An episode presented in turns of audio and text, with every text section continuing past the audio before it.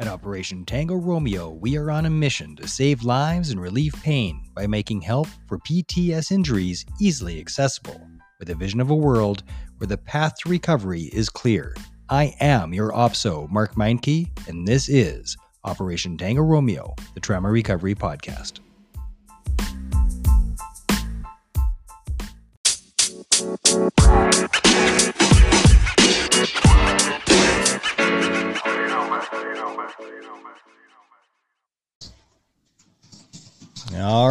And we are rolling in three, two, one. Cue music.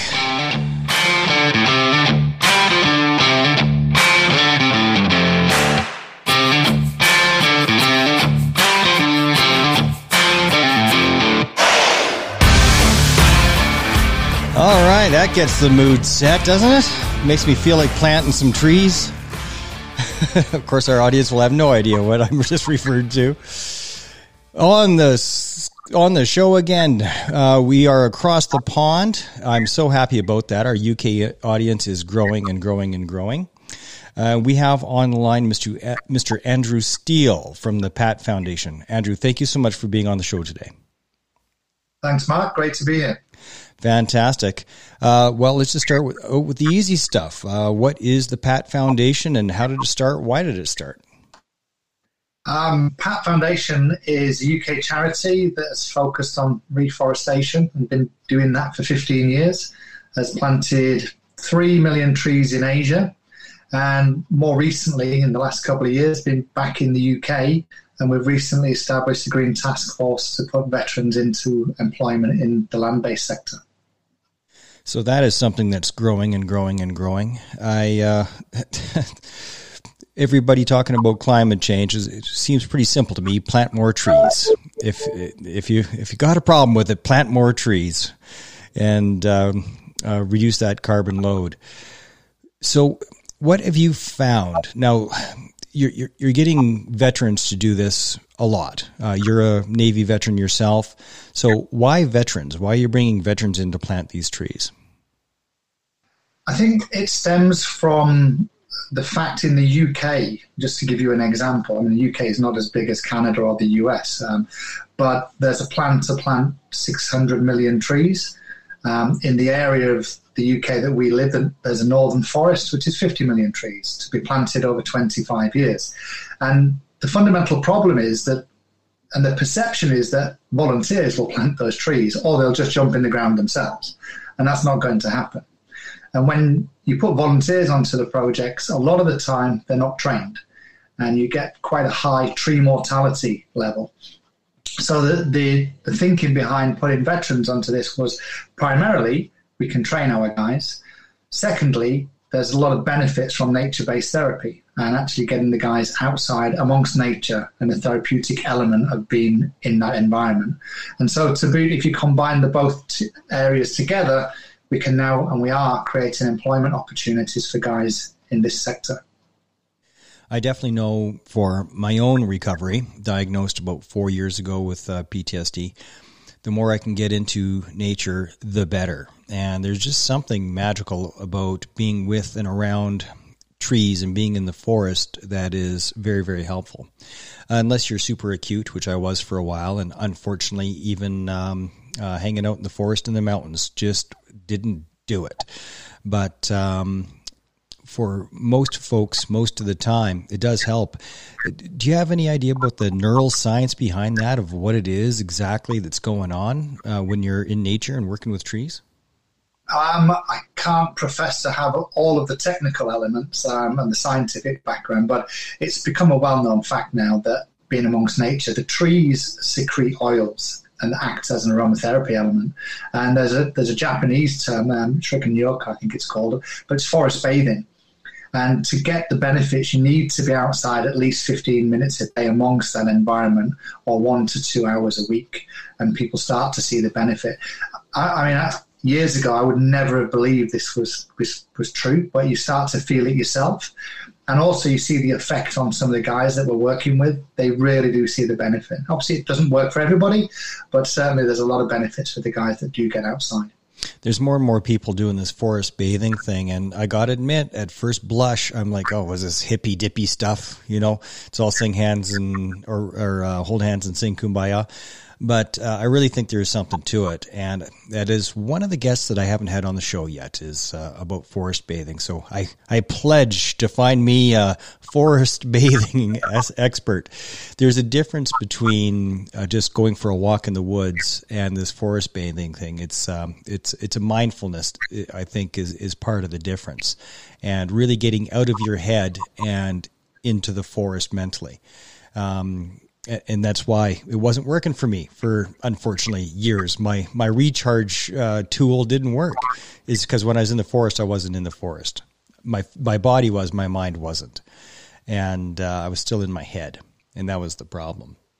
But have you have you seen any before and afters with uh, people suffering from PTSD and uh, sort of testimonials or stories from them about where they were and then where they um, progressed to because of planting trees?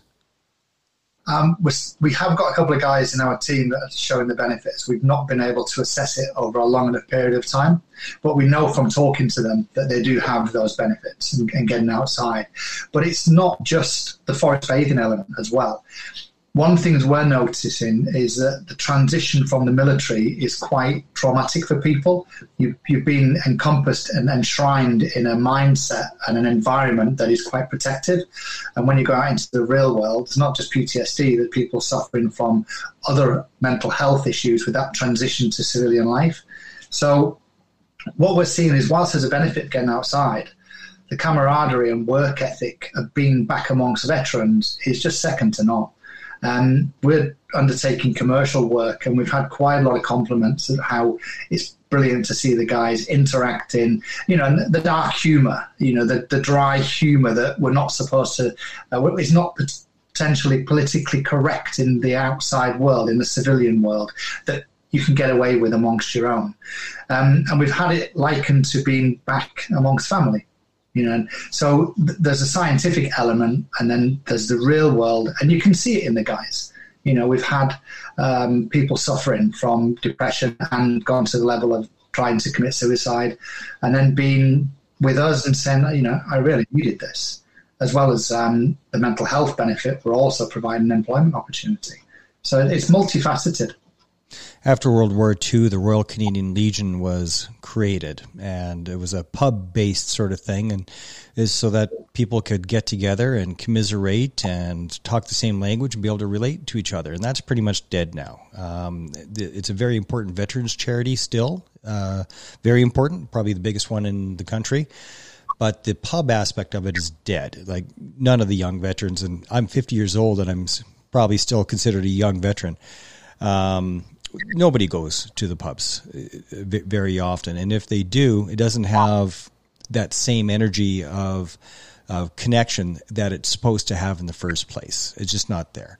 So to have a much healthier thing than than uh, a pub uh, is just fantastic. Getting people together, and you're so right about the transition when you go into civilian life and everybody's speaking a different language. They have a different moral compass and a different uh, sense of right and wrong and a different sense of humor. It's the military veterans humor um, where in a civilian room, everybody goes, whoa, that was, that was a, that was something. That was a little bit much. Jesus, where, who are you? What planet are you from? And yet among, amongst each other, it's just funny. you know, it's a sense of disconnection. Um, talk about the the the connection that's been happening there through planting trees and, and getting these veterans together. Like, what has that meant for them and their uh, sense of community? Well, it's fascinating. I think you've got to always um, remember the power of your network and what it's brought back home to us, and, and I'm the same as you, um, Mark, 50 years old, and it's the people forget that military network, and it's always there for you. And when we started to bring people back into the fold, we the charity was set up 15 years ago, but the Green Task Force as a commercial entity really hit the ground running in November. And since then, we've now got teams setting up in three different areas of the UK. But such has been the traction of what we're doing, the International Trade Secretary has uh, been talking to us about how to support a national rollout strategy. So bringing people back into the fold, what it's identified is if you played rugby and you're in the forces, there's no longer six degrees of separation, it's two. And we're finding that it's opening doors through our networks. And there's a trusted network there. And one of the, things that we've noticed is the work ethic. There's no there's no job description as such where it says you know you will come in and be paid to do X, Y, and Z. We know because we've been it's been trained and instilled in us that we've got a job to do. So we roll our sleeves up and we get the job done. And that's what we're finding that the guys, they're, they're taking to it and nothing's too much. You know, everybody's pushing in the right direction. Within a very short space of time to be now set, setting up in different locations and starting to get inroads into those areas is phenomenal and phenomenal. And that is just fascinating. You know, and the Veterans Network is there and that's what's making it happen quite often you hear people transitioning to civilian life and they especially if they're something like infantry like i was and you will often hear well i know how to shoot you know? Uh, this these are not transferable skills. And what i would encourage people to consider is that it's not the skills uh, that people are worried about when in the in the job market for hiring. Skills can be trained. It's the character. You hire for character and you train for skills. And that is something that that ability to push through, to improvise, adapt, overcome, get the job done. That is something that is just natural within the veteran community because you we're used to an environment where you get it done or you die, or the guy next to you dies so you get it done. like there's there's there's there's there's no excuses. It has to get done. The job always has to get done. It's always mission critical. It's always life, life and death critical. Everything that we do, and that is something that, if properly implemented within the civilian world, it doesn't matter what project you're doing or or what profession you're engaged in. That it's that attitude of getting it done, figure it out. You don't need supervision. You just need to get it done that has great value within the um, uh, for for the rest of the world, and that is completely transferable character instead of the actual hard skills. Uh, for sure, I think what we're finding is that we underestimate the leadership and management skills we we take away from our time in the forces. You know, you, you look around at any room and if there's a military person in that room, they tend to command respect and can control a body of men, no, no matter what rank they are, because they have that power of command, which has just been trained into us. It's, it becomes natural as, as uh, to be leaders of men. Not everybody in the civilian world has got that ability. And so uh, I'm also a director of a rec- recruitment company. And one of the things that we're finding from that is more and more companies are coming to us saying, we want to recruit from the veterans pool. And quite simply is because they know that the work ethic and the person that they get is, is going to be trained and disciplined. And uh, they're going to have a sense of loyalty as well because they, they're part of a team. Yeah, if you provide the opportunity and provide the loyalty and, and give us a reason to, to, to be loyal, we'll do it. You know, and it's that sense of um, that sense that you have in the military that you never seem to find when you get out. And we search for it in all kinds of different ways. There's motorcycle clubs that people are attracted to. Um, I was active uh, with the Freemasons for a while, for about six years, for the same reason. You know, uh, an idea that something is sacred. You know, something matters. Uh, it's the opposite of nihilism, which uh, the world is devolving more and more into. I think. Uh, for sure, I think for me, um, I left the UK and, and went out to Asia to work. So I spent six years in Sri Lanka and 12 in Thailand. And I'd sort of forgotten, so I hadn't forgotten my military roots, but I'd disconnected from the veterans community. And coming back into the UK in the last couple of years, I've just realised how powerful it is. And that's just testimony to that is how far we've come in a very short space of time with the Green Task Force. How far and, and, and wide is the PATT Foundation now? Well, we started off um, in Thailand, and there's a you know my former boss recruited me to come and help out and, and bail a company out, um, and he challenged me. You know, it to it's quite interesting because he said that you know, the company believes in people, profit, planet, and I'd gone from polluting the atmosphere into the, the forestry sector. And I sat him down and said, well, first of all, you know, triple bottom line principles that you're interested in, you're only interested in one, which is profit. Nothing wrong with that, but you need to actually start to care about the planet and what you're doing, and you can do so much more. And he actually at that time said, You won't get anybody to donate money to plant trees online. And that was like a red rag to a bull. So here we are 15 years later with 3 million trees in the ground and still going from strength to strength. But at the time, we were, we were in Thailand and it was difficult to get set up as a foundation. So we came back and used the UK as, a, as the base to get the Charity Commission number and give us that kudos. Then we operated in Asia um, and then now coming back into the UK. So we've, we've closed operations down in Asia because primarily back in the UK and now we're expanding into different areas, different regions of the UK. And what's the plans for expansion? Where do you want to get to next? Uh, in terms of where we are, the charity is the overarching body. The Green Task Force is already established a new company in Wales, and we're talking about setting up in Scotland now and acting as a training provider for resettlement for people coming out of the forces via the Career Transition Partnership.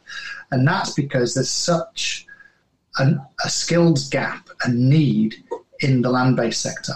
So we can retrain our veterans for a career outside, and they've got their enhanced learning credits. So they've got a budget to allow them to retrain. And that's where we're hoping that we can funnel people through into employment with our organization or put them on the right path to somewhere else. There are so many different PTSD retreats out there, and the veteran community is really fractured when it comes to different veteran resources. Um, have you been reaching out to any of these different retreats? Say, hey, anybody want to volunteer to plant some trees and uh, networking via all these different veterans retreats? Um, yes, and I go back to my earlier comments about the power of the network. First, first and foremost, um, we're paying people so it's employment. And awesome. in the current climate, with the amount of redundancies and the COVID 19 situation, it's a great opportunity. So, with that, we've worked with numerous organizations, uh, Walking with the Wounded, Project Nova, Care After Combat, uh, all talking to us about people that are either inside um, prisons or they've gone through a homeless phase as well as the Career Transition Partnership, people who are in the forces and just coming out. So we're, we're very well networked, and I think that's the, the power of the community we live in, that everybody's trying to help each other, and more so trying to help the veterans. Are you looking at, at expanding into Canada? Interestingly enough, I had a a message this morning from um, Colonel Bob Ball of the, the, United States Marine Corps, who played rugby with me in Thailand. So we're just chatting about what's going on over here, and he said the scale of the problem in North America is huge. Um, hadn't thought about expansion, but but who knows? Let's see where it goes. I think there's there's a. Oh, darn it. Well, it looks like we've got you frozen. I'm going to hope that you uh, come back to us. Oh, there you are. You you froze on me for a second. You're back. Yay! I was worried. Like, okay, now I have to ad lib. I don't know, sing a song. What am I going to do? I don't know. I'm not good okay, at singing, so, so, so there was a colonel that. in the states, and and then what happened? Yes. Colonel Bob Ball's retired now, but uh, Bob ran Cobra Gold in Thailand when I was out there. Played a lot of rugby with him, so I was chatting to him about what we were doing over here, and he just explained this the, the magnitude of the problem in North America. So um, I wouldn't ever rule out as expanding or doing something overseas. I think we, you know, we've got to get traction and solidify our offering in the UK. But what we're doing, the model can be replicated. You know, um, we've got guys who are now operating in Africa who want to take that forward as well and see opportunity in different countries. So, if we can help and if we can get things moving, then yes, open to discussion about it. Are you most interested in places that have suffered from de- deforestation the most? Interestingly enough, um, from a PATT Foundation perspective, yes, that would be one angle. But then when I start to look at the Green Task Force, we have a lot of problems, certainly in the area of the UK we live with flooding. So we're now being asked, because of the engineers that are involved with our team, uh, can we look at flood defences and putting small dams in, leaky dams, and it, it's great work. It's the you know the work that the guys can do outdoors. Um, in terms of areas of deforestation, you know, we, will plant trees wherever we can. It's where the, the money's available from the various authorities. But I had a discussion with people in Yorkshire recently, and they were saying, you know, we need to airlift equipment up to the top of the hills, but we waste probably three hours each day with guys marching up and down. So, well, don't worry, give the army guys a bivy bag and just leave them up there for a week to finish the job, and it's going to be more efficient. And you know, that lateral thinking, they hadn't thought about it. It just so, didn't, didn't occur to him. yeah. So, you know, for, for us, um, tree planting is one aspect, but we also have trained arborists in the team. So we're working on tree surgery and looking at other different options as well. What about airdrop trees? I've seen though uh, those is kind of interesting. Just drop them out, just drop them out. And they come down like a lawn dart, and uh, they hit the ground hard enough to to plant themselves interestingly enough, we've got a couple of guys looking at that at the moment to see how we can use drones to plant trees in remote parts of Wales where you probably don't want to hike up to the top of Mount Snowdon. I think I have a new career goal. I want to be the door gunner, just tossing out trees out of the side of a helicopter. I think that'd be perfect. Yeah, I think that the, the issue we've got with that one though is we don't know what the survival rate is. Yeah. Know, so when we're planting trees from cell grown stock in, in, root trainers, we get a five percent mortality um, rate. Whereas when we're planting them with drones and in cones, don't get me wrong, you can cover la- vast amounts of land, which would be great in Canada and the States. Uh, but UK is a bit smaller. You know, we can usually walk up to the top of the hill. We were in uh, Ireland last year or the year before. Year before, and um, one of my favorite things when I'm talking with the locals is uh, do you realize that all of Ireland, the entire island, will fit inside just the province of Alberta seven and a half times? Jesus! the looks on the faces was pretty good. We got a darn big country over here. That's, You're not wrong. But even with, um, I mean, we are car- a carbon neutral country, even though our government won't admit that. But that's another thing. Uh, we got a whole lot of trees here, but um, we could always use more. You know, uh, we could always use more up down the middle of the middle of the highways. We've got all kinds of prairie that could use some more trees. We got lots of room for them. Yeah, I think um, I worked in the forestry sector commercially for quite a while. And uh, I was over in Portland a few years ago speaking at a conference there, Who Owns the World for- World's Forests? And what was interesting, there's a lot of trees planted in America, but it's predominantly for the housing market. And you can see the boom element when the housing market increases, the demand for trees increases and the price of timber goes up. But I think what we're seeing now is, don't get me wrong, there's the cyclic cyclical effect of planting trees and carbon reduction. But I think there's there's benefits now of creating those woodland parks and forest reserves so people can make use of them and it's not just a commercial angle. And that's one thing that I'm hoping that maybe in, in North America, North America, we can see more of. And how can people get a hold of you? What are the different uh, websites where people can tune in and, and learn more about you? Um, we, we've got the patfoundation.org and greentaskforce.co.uk are our two uh, web platforms, but the same thing.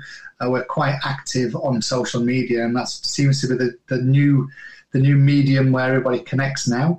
Um, we've also just started launching our own Green TV, where we've been bringing veterans and people who work in the sector, land-based sector, online to, to discuss a, variety of different things, a bit like what you're doing yourself, Mark. Um, main aim has been connecting veterans and trying to show them the opportunities that we've got in the UK, but it's also bringing chefs on as well to show us how they used to cook on board to how they cook at home now and uh, preparing Sunday dinners and uh, and what we call cheesy hammy eggy. I don't know if you ever had that or baby's heads. You know, specialty Navy dishes that um, people remember from their time in the forces. Well, I'm going to be publishing this. Uh, it'll be the second uh, Thursday of March is when this is going to be scheduled for the regular podcast platforms. I'll have all of your information in the show notes uh, to share, share like the sugar bear because sharing is caring.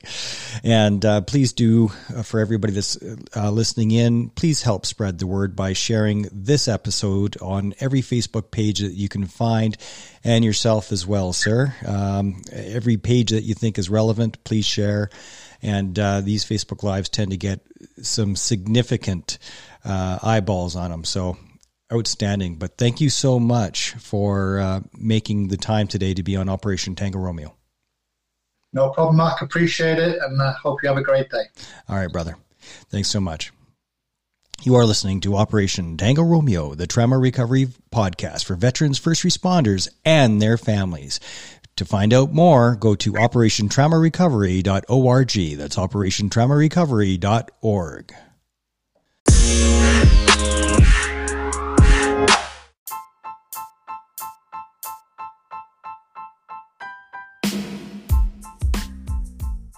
Operation Tango Romeo, we are on a mission to save lives and relieve pain by making help for PTS injuries easily accessible, with a vision of a world where the path to recovery is clear.